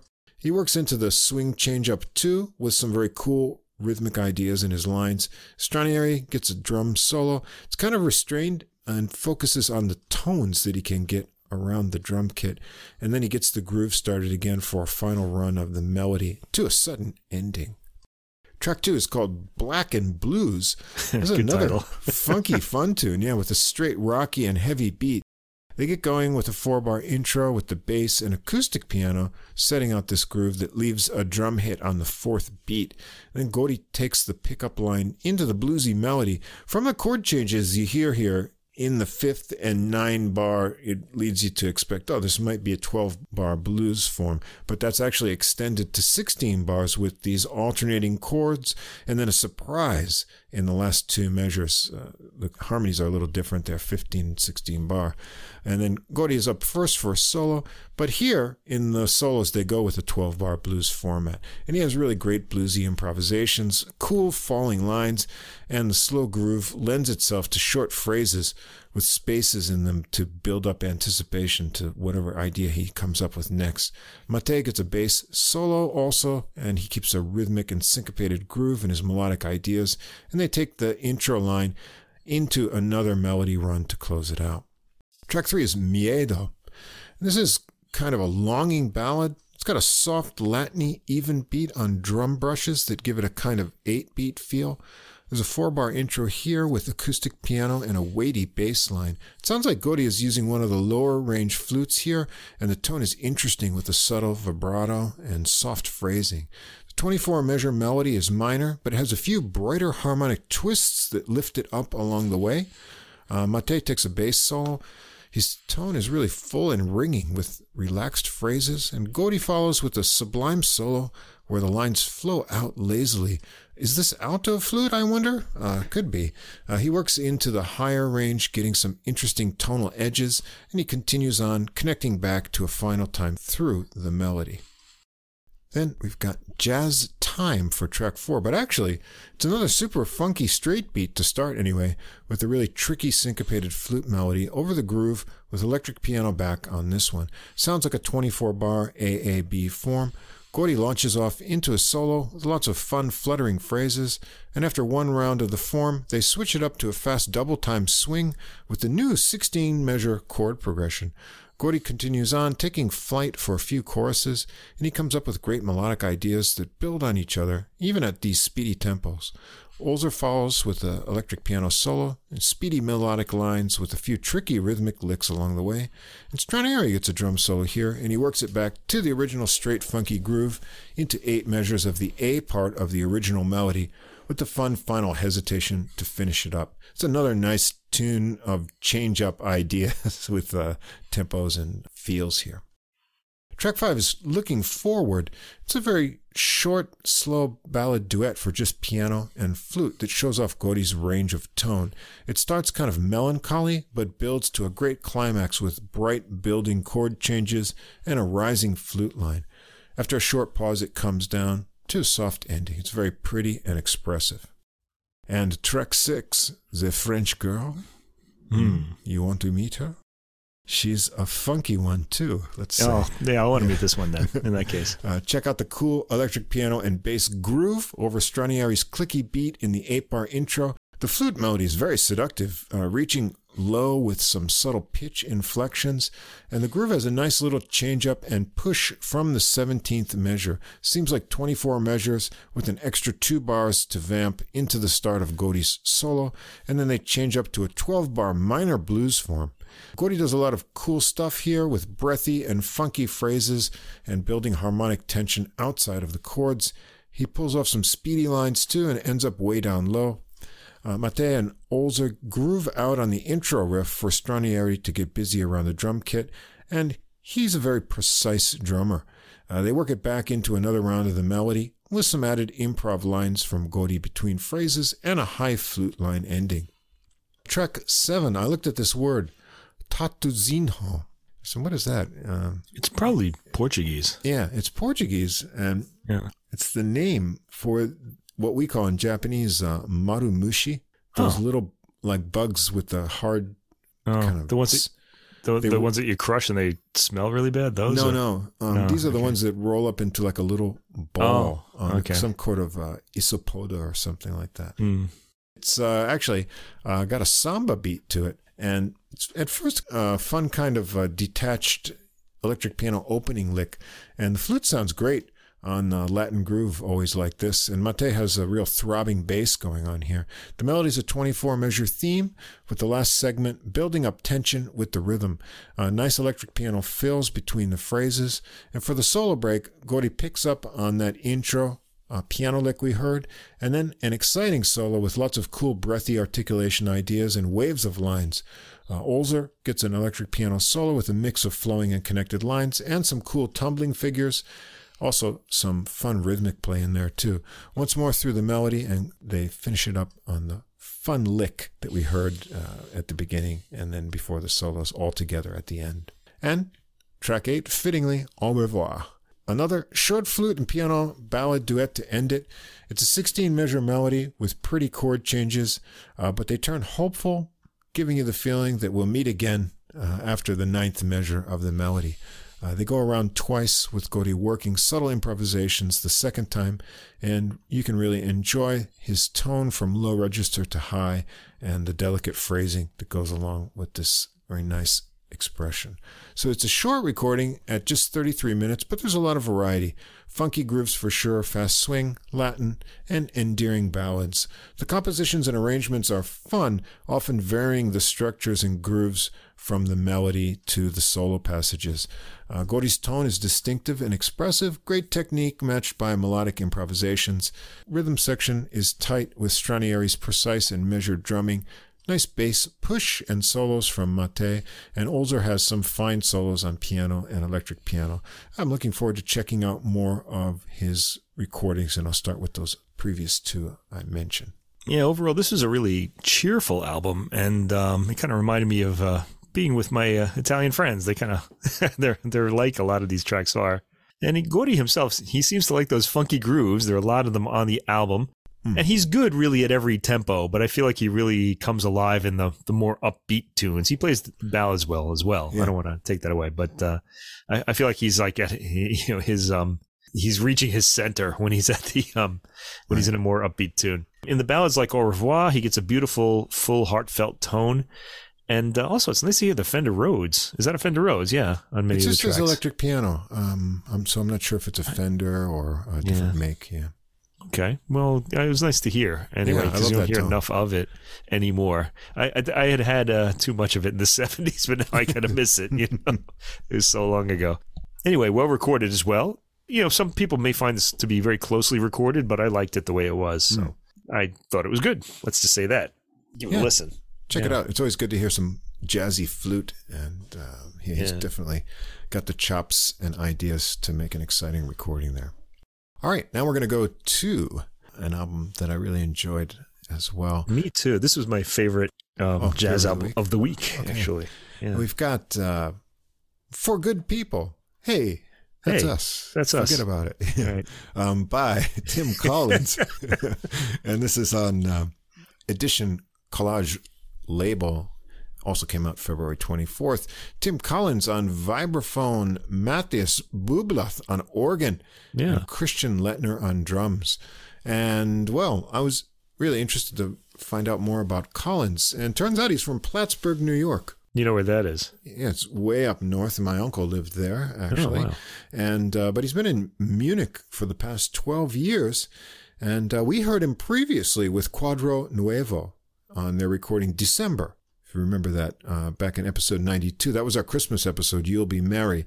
And this is not really a Christmas or holiday recording. It was kind of Christmassy because they've recorded previous Christmas music things. So this was just sort of seasonal. But that was a really interesting recording, and I picked up on his vibes playing from there. Now, more on, it even gets closer to my old stomping grounds than Plattsburgh in one of these tracks, and I'll get to that later. But Bublath is Collins' oldest companion here, because after studying in Linz and then at the Berklee College of Music and the Manhattan School of Music, Bublis lived and worked in New York for 9 years, and the two have known each other since then. And we really loved his recording Orange Sea, which was he plays the piano. Right? Yeah, and that was really one that we discussed back in episode 84, Cerebral Keys, and it also made our best of 2022 recording list. And I saw that he was also an organ player too, and I was waiting to check out some new organ music from him. So I got my wish here. And so this is a really engaging recording that we've got here. Right, we got more than our wish here. We got a few wishes. So we're going to start out with a tune by Tim Collins, Mainline Rush. And Bublis and Lettner get it going with a funky beat for an 8-bar intro. The organ has a descending chord pattern of 3 chords that return to the original chord.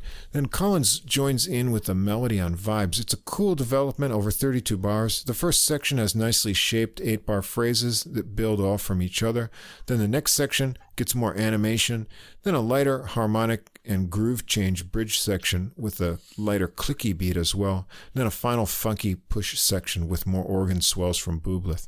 Collins gets a solo first, starting with some muted mallets and snippets from his melody. He builds it up over the sections, over Bublis' organ hits and pulsing bass, letting the mallets fly with impressive speed. Always melodic ideas from Collins. They save the contrasting bridge section for Bublis to come in on for his solo and stick to it for a few rounds of lighter organ work. He takes it into the funkier sections, getting bluesier improvisations, into another couple rounds of the final melody section from the beginning with an outro mirroring the intro, but with soft added ideas from Collins. It's a fun and funky start and cool switching around of the different sections of the tune. Track 2 is Trapped by Bublis. The drums fill into an 8-bar intro of repeating 2-measure organ and vibe figures. That's 8 measures of 7/8 time, which is a bit unusual. Collins takes the flowing melody of sustained notes that contrasts with the busy cymbals below for the first 16 bars. There's a real contrasting section of syncopated lines that the vibes and organ work together for 7 measures. Maybe that's to emphasize the whole 7 idea of the meter. You don't usually hear a 7-measure phrase, you know. They go around those patterns again. Bublis solos next, and he keeps his lines flowing smoothly over the odd meter and staying on repeats of the 16-measure section. Lettner really mixes up the drums expertly underneath with tight fills. They transition to Collins' solo with the contrasting 7-measure section. He weaves happy-sounding melodies with relaxed phrasing even when he gets speedier figures going, and you can really hear his attacks clearly on the recording, and the sound pans left to right in the recording over the range of the vibes. If you have headphones on, it'll really stand out. Right. So it's like he's right in front of you with the vibraphones. They reset with the intro back into another round of the melody, and they get to the contrasting section and jam on the groove for Lettner to get some tasty drumming time to the end. We've got the title track, Tim Collins' original for Good People, for track 3. Collins composed the title track in the fall of 2021 after learning about the death of an old friend. This is his quote from his website. "In the past few years, I've lost more than a few good people in my life," he says. "I wanted to pay tribute to them, but also to the good people who are still here." So it starts out with some light drums and cymbals that lead into a 4-bar intro that sets a slow beat, but with a good bass pulse and a dreamy atmosphere, a bit gospel-y with the organ sound here. Collins has written a simple and beautiful melody, and he plays it very gently, adding soft trills and spots. There's a 12-bar section we hear twice with a contrasting bridge that has really cool organ swells from Bublis. You think you're going to hear the first section again, but it changes with a break after 9 bars for a solo break from Collins into a funkier groove with a great organ work from Bublis for Collins to work over. He finds the bluesy spots and mixes in dreamier, smooth phrases, and Bublis gets a go next with a very soulful solo. The organ sounds great, and he really integrates his bass lines with his bluesy phrases, playing on and on. Collins and Bublis work a section of ascending lines that lift the feeling into a short 8-measure reprise of the original melody. A very nice tune. Track 4, another Collins original, Don't Get Caught. And we'll go a little Afro-Cuban with this one. Collins and Bublis work a tight clave groove for the 8-bar intro with nice fills from Lettner. The melody section's 32 bars long, with Collins working animated phrases over cool modulations. In the second half, it gets more excitement from the fun Cuban organ rhythms that Bublis puts out, And the final 8 bars have really fun, speedy lines from Collins and Bubleth that they work together in unison. They reset to the intro groove for a setup for Collins' solo. Lots of speedy mallet work, but always great melodies from him. And Bubleth really makes the organ and bass pedals pump with all kinds of variety under him. And Lettner mixes up the drum patterns expertly as well. Another intro section into Bubleth's solo, and he really connects lines smoothly on this one. They vamp around on the intro for Lettner to get busy again on the drums with some high-pressure ideas, and then take a final run through the melody and some tags of those fun unison figures to an exciting ending. Track 5, Jack's Joint. This is a Bubleth tune. That's J-A-K'S. And all right, we've done a lot of organ trio recordings, and I always say you need one tune with a cruising groove, and that's this one. You know, riding along with the top down, your Hawaiian shirt, and your gold chain, and you just got that organ tune on. Well, that's what this one is here. Lettner fills it into a heavy and steady beat for the intro that has trilling and dreamy ringing vibes. Syncopated vibes and organ line leads into the melody. It's 24 measures with different A, B, and C sections. Bubleth gets it going, and Collins joins in on the rising lines of the B section with ringing notes and some unison lines in the C section that lead to organ lines. And they go around it twice. The solo sections are different at 28 measures with some more shifting chord changes. Bubleth goes first and swells up the tension nicely, and Collins plays some really tasty lines and cool snappy mallet figures. They go through the A, B, and C sections, and then stick around on the B section for Lettner to do some tight drum improvising to a solo drum fill and a final rising and falling line to end it. Now we're going to get the only non-original on the recording, track 6, Sweet and Lovely. And this is a pop song of the day. It goes back to 1931 by Gus Arnheim, Charles N. Daniels, and Harry Tobias. And they give it an interesting Latin beat intro. And check out the cool rising bass lines from Bubleth. It's an AABA structured tune. Collins takes the melody on vibes that switches up to swing in the second half of the A section and has cool synced up lines with the organ. The B section they let float without the drum beat and just light cymbal and hi-hat accents. And Bubleth solos first, and they keep it swinging for the solo. He has great chugging bass lines walking along under there. He works up to some edgier tone and some speedy repeated note ideas and playful phrases into some cool bluesy trills as well. Collins follows with a swing feel and snap in his lines and some speedy double time licks, and one more melody run with a few final phrase repeats to end it neatly. Now we're going to get the standout tune that really blew me away here, Bibol Youssef, and this is a Bubleth tune. And we're in for some tricky rhythms and Middle Eastern modal play on this one. Check out the wild ostinato line that Bubleth gets going under ringing vibes from Collins and subtle drumming from Lettner. And I guess this is in a 9/8 meter. It's really odd. Collins and Bubleth take the serpentine but rhythmic modal melody line in unison, and then the ostinato returns before some more unison figures, this time over a funky bass line into a solo from Collins. Bubleth and Lettner really have a groove going in this unusual meter. Bubleth has cool chord work around Collins' rhythmic solo lines. And Bubleth has some fun meandering lines to get his solo going. It does a modal and outside harmonic exploration. Mysterious tension building and swelling chords too. There's a lot of fun on this one, bringing bluesy with some trills and held out chords all together. They work the snaking unison melody lines again, this time with more forceful playing and fills from Lettner underneath to a final ominous sounding ending. Track 8 is a Collins original, Situli Shuffle. Lettner makes a really busy, subdivided but light kind of New Orleans beat, and Bubleth plays a really funky bass line for an intro into a kind of topsy-turvy unison melody line from Collins and Bubleth. It's a speeding roller coaster, and you can't see what's up ahead. Seems to be 64 bars with a lot of different sections in it. It's like some of them repeat, so you have like an A, B, C, D, C kind of pattern with a kind of more cruising groove on the D part. Collins solos first, and the groove lends itself to speedy double-time lines as he flies along, mixing very cool rhythmic patterns and figures with harmonic ideas. Bublith has a great organ cheering him on underneath, and they play that speedy C section of the melody together to a quick break before Bublith takes over. He pulls it back more relaxed before getting into more speedy lines and harmonic directions, getting in some bluesy territory at the end. It's another unison C section of the melody, and then there's a cool change. They downshift it to a slow groove, started by some chilled rhythmic vibes from Collins. And Lettner fills it into the new beat, and Bublith has rich, dark-toned hits and swells into some exchanges between organ and vibes to a fade-out. Track 9, another Collins tune, Down the Old Road, and in the notes on his website, it says that dark road is a road in Lake George, New York, that went to his grandparents' house. And well, it's not too far from some relatives of mine there, too. So even closer than Plattsburgh, that good old upstate New York region. This is a swinging 6/8 tune.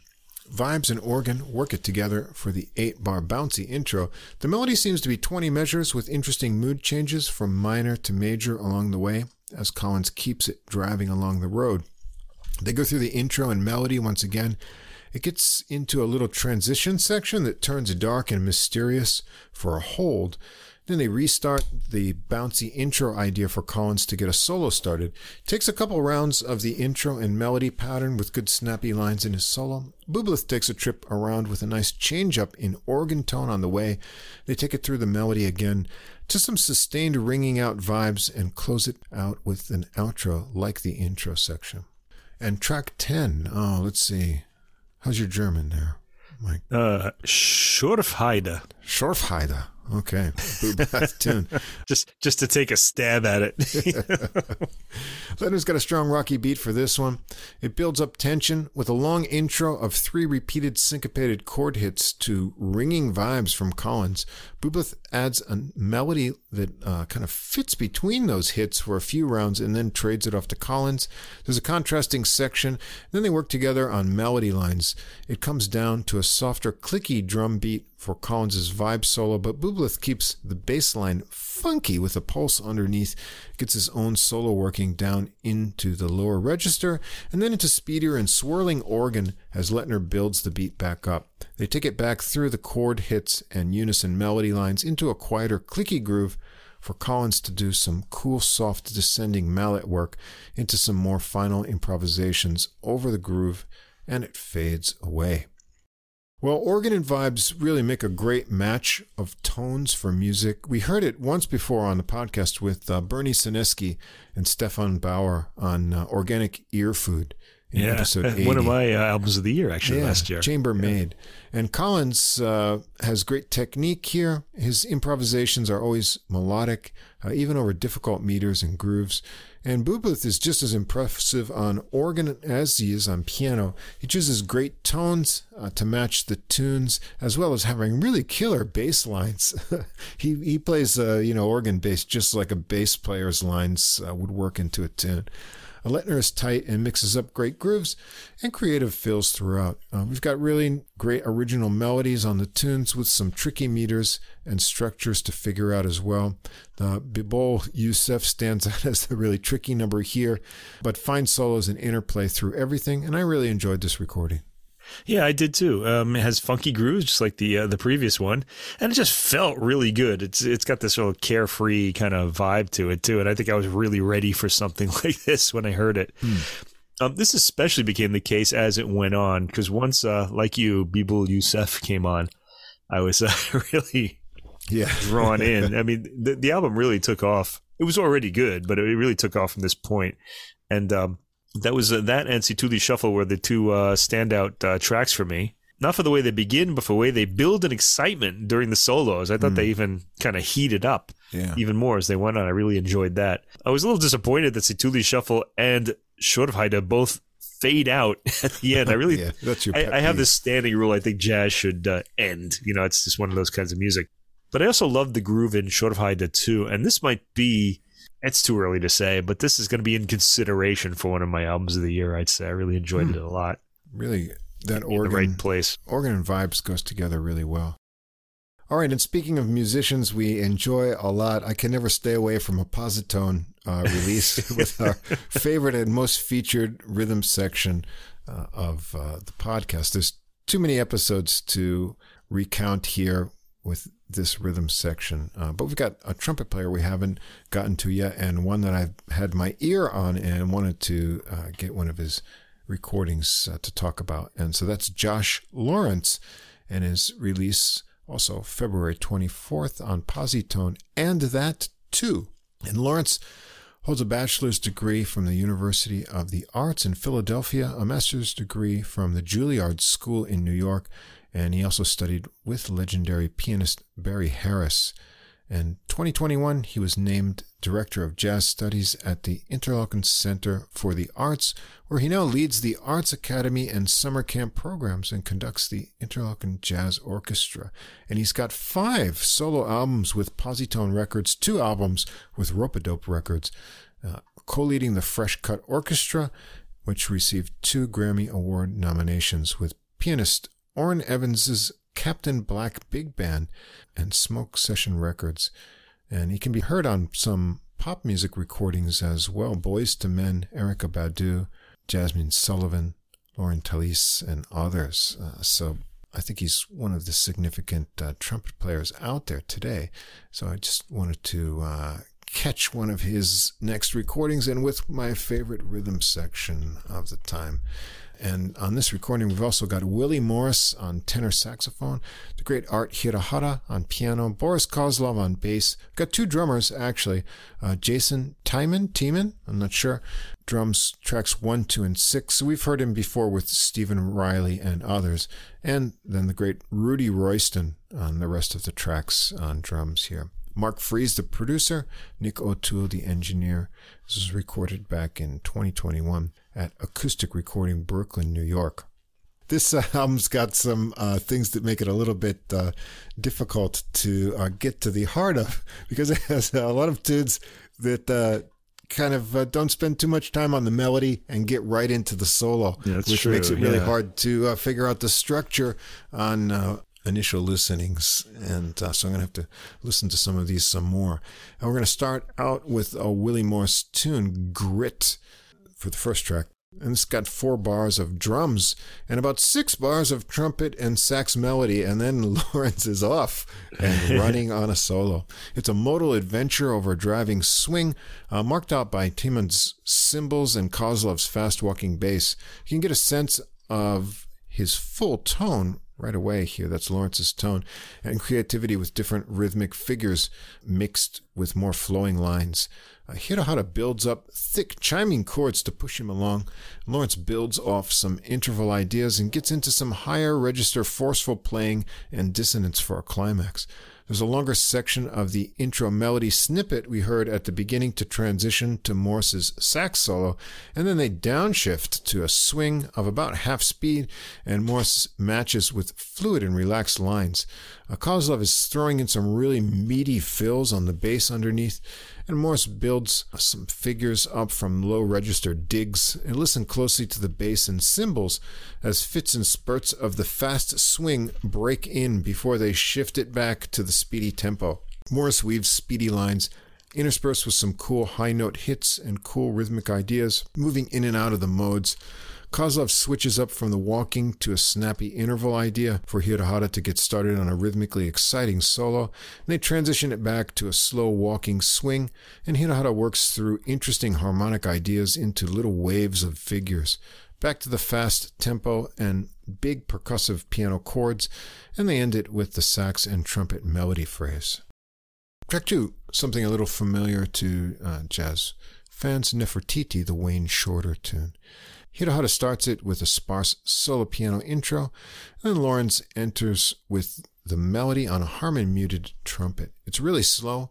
The motion comes from Kozlov's thick ringing bass. Tiemann here on drums adds soft drum textures, and Lawrence gets the resonance out of the muted tone to really bloom in the lower register, probably right up to the microphone, and you can get that huge sound out of it. Nice relaxed phrasing and articulation with some pitch bent attacks near the end. Hirohara starts his solo with a stream of trickles and continues with pretty rolling figures that build up to more percussive chords with timid swelling cymbals. Things come down again for Lawrence to return with more muted melody. Kozlov is playing some cool chord figures underneath, and Hirohara decorating lightly with piano figures, and Lawrence takes it to a long sustained note ending. Track 3, a Lawrence original here, Cosmological Constant. Royston's toms swell into this one. The first section of the melody has Latiny staccato horn figures with feisty drum fills, and that repeats. Then there's a section of super speedy legato horn figures, then a section that mixes those two ideas, and then it changes up to a more loping swing groove for 4 bars, and finally, speedy exchanges between trumpet and sax. It's quite an amusement park ride of a melody arrangement here. They come out of it in a driving swing, and Morris is up for a solo first. He's fluid and speedy over the fast tempo, which is a minor AABA construction for the solo. It's a little easier to follow here. Royston's cymbals and drumming is super tight and feisty underneath, and Lawrence comes in for a start on some repeated licks, and they shift it to the loping swing with an Art Blakey kind of feel to it. Lawrence gets some great sassy Lee Morgan kind of licks, finding a lot of cool bluesy spots, flutter-tonguing, and some higher register notes pushing it to a big climax with big chiming chords from Hirohara, who transitions to his solo with some speedy, bouncy, and bluesy licks. He continues on with great swing feel and some super fun rhythmic play before things get speedy again, and he really rips it up and keeps going. The horns add the staccato line figure and then come back with the smoother, speedy lines. They take the loping lines to a slowdown into a trill to end it. Great solos all around, but Hirohara really burns up on this track. Yeah. Really great one. Track 4, also Josh Lawrence original, North Winds. This one has another really short 4-measure melody idea to get started. Lawrence begins with a solo trumpet figure that Morris answers before they come together, and Lawrence is launched on his solo over a fast swing with lots of minor modal changes. The fast swing dissolves for Morris to start his solo with a sparse rhythm section environment. Check out Royston's development of the new even beat from light hi-hat and clicks all the way up to furious fills, and how a new groove develops with Kozlov and Hirohara's interaction. Morse keeps his lines rhythmic and snappy with lots of sheets of harmonic exploration all the time this is developing. Hirohara locks his solo ideas into the groove with precision and creates a lot of rhythmic excitement with zippy lines and percussive chords. The horns come back in over him with a new repeated syncopated rising line to a sudden ending. Track 5, another Lawrence original, Black Keys. Hirohara starts it out solo with an interesting two-hand interplay. It sounds like on the Black Keys, making a pentatonic mood on the piano here. He then starts a slow rhythmic groove that Kozlov joins, and Lawrence adds a melody over with a really nice trumpet tone and subtle vibrato. Morse joins in with answering lines, and Royston adds soft hi-hat and accents. The horns join together on lines with fills underneath from Hirohara, and then Lawrence solos first, getting a mournful mood over just Kozlov's simple pulse and light hi-hat with lyrical phrasing and smeared notes and plungy growls. He works up to some more harmonically exploring lines, leaving a lot of space between ideas. Kozlov switches up to a slow walking line when Hirohara comes in with his solo. It has a bluesy laziness and some fun rhythmic play that gets into thick percussive chords.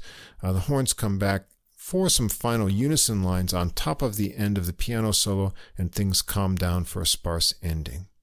Track 6 is another Willie Morris tune, Hole in the Wall. And I think this is the shortest melody fragment yet, with just 2 measures and a final note to get Morris launched on a solo over just drums and Kozlov's bass to start. Hirohara adds fills and chord punctuations gradually, and Morris has a lot of harmonic freedom here and gets some edgy and angsty ideas among his snappy phrases. The final phrases unwind, and Lawrence overlaps, matching the phrasing to get started on his solo. Kozlov mixes up the bassline rhythms in tricky ways that interacts with Lawrence's phrasing, and Lawrence has some interesting harmonic explorations and a lot of Miles Davis-inspired articulation here. Listen for the unexpected melody phrases he finishes up with. You'll think it's over when Kozlov stops the walking bass lines, but wait for the short opening horn phrase to come back and end it. Track 7 is called Left Hanging. a Lawrence original, a delicate rubato opening from Hirohara into another harmon-muted ballad for Lawrence, very slow waltz tempo for the pretty melody. Lawrence again uses the lower register bloom of the harmon-mute tone to get a really rich sound. Morris joins in to harmonize on the final section of the melody, and he continues on with a solo. Very nice phrasing and building with soft intensity. Hirohara's solo shows off his delicate touch with beautiful trickling phrases, and Lawrence keeps his solo lyrical but often with snappy little ideas. Building melodic phrases really trace out the interesting tensions and releases that he's built into these chord changes. He continues on into his second round, and Morris joins him on the last section as they get back to the harmonized melody lines to a slowed down ending with more pretty trickles from Hirohara and thick bowed bass from Kozlov. We're going to end it with a cool tune, also a Lawrence original, Cantus Farmus, and this is in a 5/4 meter with a great loping bass line from Kozlov. There's a 16-bar intro to set it out, and Royston does some tasty fills around the kit to set the mood. The melody's 16 measures and has the horns working unison and then splitting off. Lawrence has some clear high lines that stand out. Hirohara solos first, lots of big chiming chords and zippy melodic lines, and Lawrence picks up on his final idea of a series of ascending phrases to start an exchange of 8-measure phrases with Morris that become 4 measures, then 2, and finally have them weaving lines together. Kozlov and Hirohara keep an ostinato going with a few chord injections for Royston to have some solo time around the drum kit. Then the horns return with a variation of the melody line that gets broken up with some harmonic tension from Hirohara's chords before the final phrase. And that's it. I thought Lawrence shows off a mature style of soloing and harmonic conception. You can hear the big post-bop influences of major trumpet players, Miles Davis, Freddie Hubbard, but he's really got his own sound. I like his ideas and phrasing a lot. He doesn't show off technically, but rather aims for melodic and harmonic exploration of the material he's working with. 2 really nice ballads here, one original and one Wayne Shorter tune. A couple tunes just build from melody fragments, it seems, but they go to interesting places with this great rhythm section and Morris's versatile sax playing. Black Keys and Cantus Firmus added a lot of variety to round out the compositions. Fine solos all around, Hirohara impressing as usual, and great grooves and impact from Rudy Royston. The only thing missing on this whole recording is a bass solo from Kozlov, but I guess we'll just have to wait for the next one. Yeah, one of our favorite basses. We probably featured him more than any other musician on the entire podcast. The most appearing musician on the Adult Music Podcast, yeah.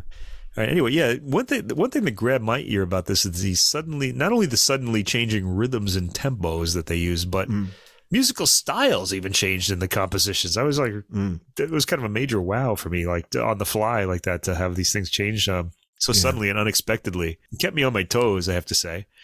I did notice about Hirohara was great, but his sound, the piano sound, changed from track to track, and I was wondering if it was because of the recording change or if he's actually playing different pianos. Like sometimes it sounded like it had sort of a more old-timey kind of sound to it, and sometimes it sounded more like a grand piano. I wasn't really sure, but that's what I noticed. And he was fantastic. He's a favorite of the podcast. Yeah. Sometimes it's more like kind of rich sounding, and sometimes it's more like got more of a sort of dry sound, like it's an upright or an old piano or something like that. Anyway, we get some plunger mute from Lawrence, which I'm sure you enjoyed when that came up. And I like it when it's used sparingly as here. Although I did like it on the guy who played with Snorri Kirk. Oh, Tobias Wiklund. Wiklund. Yeah, I like the way he uses it too. It's part of his character. Mm-hmm. And I particularly enjoyed, oddly enough, with so many favorite musicians on this album, I really enjoyed Morris's soloing. He had great tone and sensitive approach to the slower material. He was also warm and quick in the faster. So he's someone I had my ear on. I really enjoyed him. That's Willie Morris III, the tenor sax.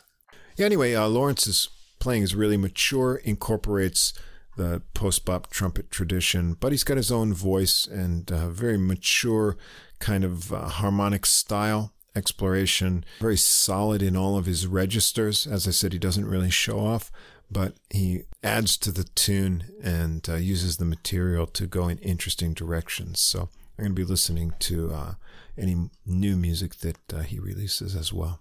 Okay, and I guess that's it. For episode 107. We don't have any preview for next week, other than Mike will be featuring female composers in the classical end. And I'm going to go more on a time order release to make sure I pick the best of things that come out and don't miss anything. So there'll be some variety in there. And shortly after this episode gets published, if you wonder what that will be, you can go check out the playlist on Deezer or the link to it that will be posted on our Facebook site. Come over to Facebook. Anyway, check that out to get new releases that may or may not make it into an episode in the future. If you just need something new to listen to, the latest and the greatest every week, come over and check that out. And don't forget, as we mentioned at the beginning, Interview 7 with Niklas Sivelöv, pianist, composer, and now composer of symphonies as well. I think the whole world is going to know about him more and more. If you want to get some insight to all this great music he's creating, check out our interview, which will be released on Thursday morning Japan time or Wednesday night U.S. time. Yeah, and I encourage you to hear that. It was a really fun interview, and I think you'll enjoy it and find it very illuminating. As always, thanks to Fast Signs of Staten Island for our glowing neon logo. Stay tuned. Lots of great music coming up this spring, and we'll be back with female composers and fresh picks of spring jazz in episode 108. So we'll see you again next episode. Gerald Albright, Rhea Schneider, Charlie Hunter, Duke Robillard, Sean Jones, Walter Beasley, Steve Swallow. Something Came from Baltimore is a jazz, blues, and R&B podcast and radio show, and it's not really about Baltimore. Subscribe to the podcast and listen to your favorite artist or future favorite artist. That's Something Came from Baltimore. And be a part of that Be More Music scene. Joe Lovano, Jeff Compton, Paula Cole, Danuzo Makatani, Ann Pasio, Chess Smith, Thumbscroll, mostly. Hi, jazz fans. This is the founder and host of Neon Jazz, Joe Dimino. It's both a weekly radio show and interviews with musicians from all over the world, like the Netherlands, New York City, and back to Kansas City, the home of Neon Jazz, covering the rich history and modern world of jazz in a fresh way, featuring interviews with the likes of Arturo Sandoval, Sonny Rollins, Maria Schneider, and countless others. Find our weekly show on Mixcloud. Subscribe to the interviews via iTunes and YouTube. We are Neon Jazz. Same difference. Two jazz fans, one jazz standard. A review of a single jazz standard through music, history, and stories. And this is AJ. And this is Johnny. If you are a jazz fan and you like jazz standards, bebop, show tunes, ballads, you name it. Yeah, we've got them here. We drop a new show on you every other week, and we take a standard and we listen to a few different versions of it. Same difference. Come join the fun. Looking forward to seeing you.